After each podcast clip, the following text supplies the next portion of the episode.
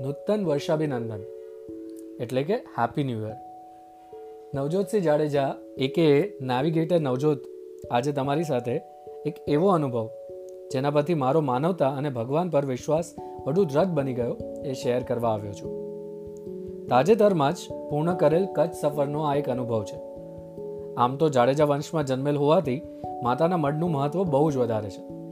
એટલે આ દિવાળીએ પરિવાર સાથે આ સફર કરવાનું નક્કી કર્યું. અને સમયનો થોડો અભાવ હતો અને મહામારીનું ધ્યાનમાં લઈને સેલ્ફ ડ્રાઈવ કરવાનું નક્કી કર્યું. અમે બે ભાઈઓ હોવાથી વારા પરથી કાર ચલાવશું તો સફરમાં વાંધો નહીં આવે એ વિચાર સાથે માતાની આજ્ઞા હોય એમ સાડા ચારસો કિલોમીટરની આ સફર ગાંધીનગરથી માતાના મઠ જવા રવાના થયા. સમયસર પહોંચી મંગળા આરતી એટલે કે સવારે પાંચ વાગ્યેના દર્શન કર્યા અને પછી આરામથી કોટેશ્વર મહાદેવના દર્શન કરવા નીકળ્યા. રસ્તામાં ગાડીનું ટાયર ફાટ્યું અને સ્પેરવેલ ચડાવ્યું. ત્યાંથી પાછા ફરતા હતા તો સાંજ પડી ગઈ હતી. એટલે નખત્રાણામાં સાંજનું વાડું કરીને ગાંધીનગર જવા રવાના થયા. ભુજમાં એન્ટર થતાં પહેલાં મહાકાળી માના મંદિર પાસે ફરીથી ટાયર ફાટ્યું.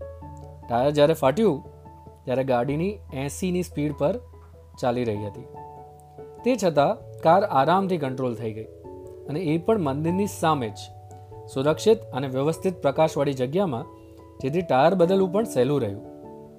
બે યુવાન મંદિરના પ્રાંગણમાંથી આવીને મદદ માટે પણ પૂછ્યું, જે ખૂબ સારું લાગ્યું. પણ બે ભાઈ હોવાથી અમે મેનેજ કરી લીધું. એક જ દિવસમાં બે વાર આવું થવાથી થોડી ચિંતા થઈ.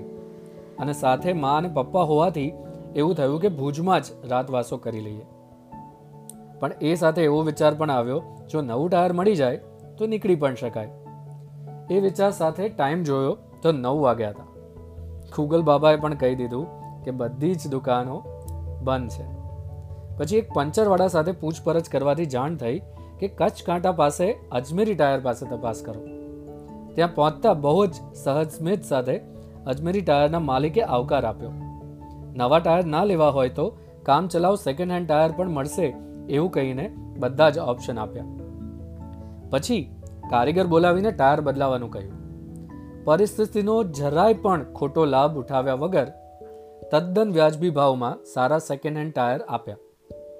એની ઉપર ભાઈ અને પપ્પા માટે ગરમા ગરમ ચા અને બિસ્કિટ પણ મંગાવ્યા.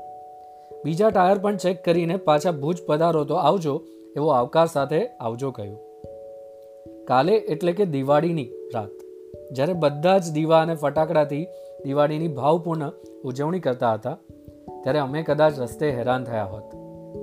પણ માતાજીની અસીમ કૃપાથી અને ભારતની બિન સાંપ્રદાયિકતાના આ અનુભવથી અમે સકુશળ રીતે, સલામત રીતે ઘરે પહોંચી શક્યા.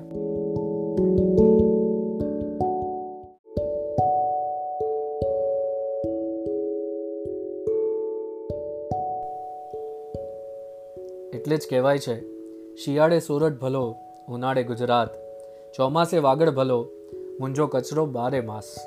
અને આ બંને ઘટનાઓ પરથી મારો ભગવાન અને માણસાઈ પ્રત્યે વિશ્વાસ ખૂબ જ દ્રઢ બની ગયો છે. જય માતાજી.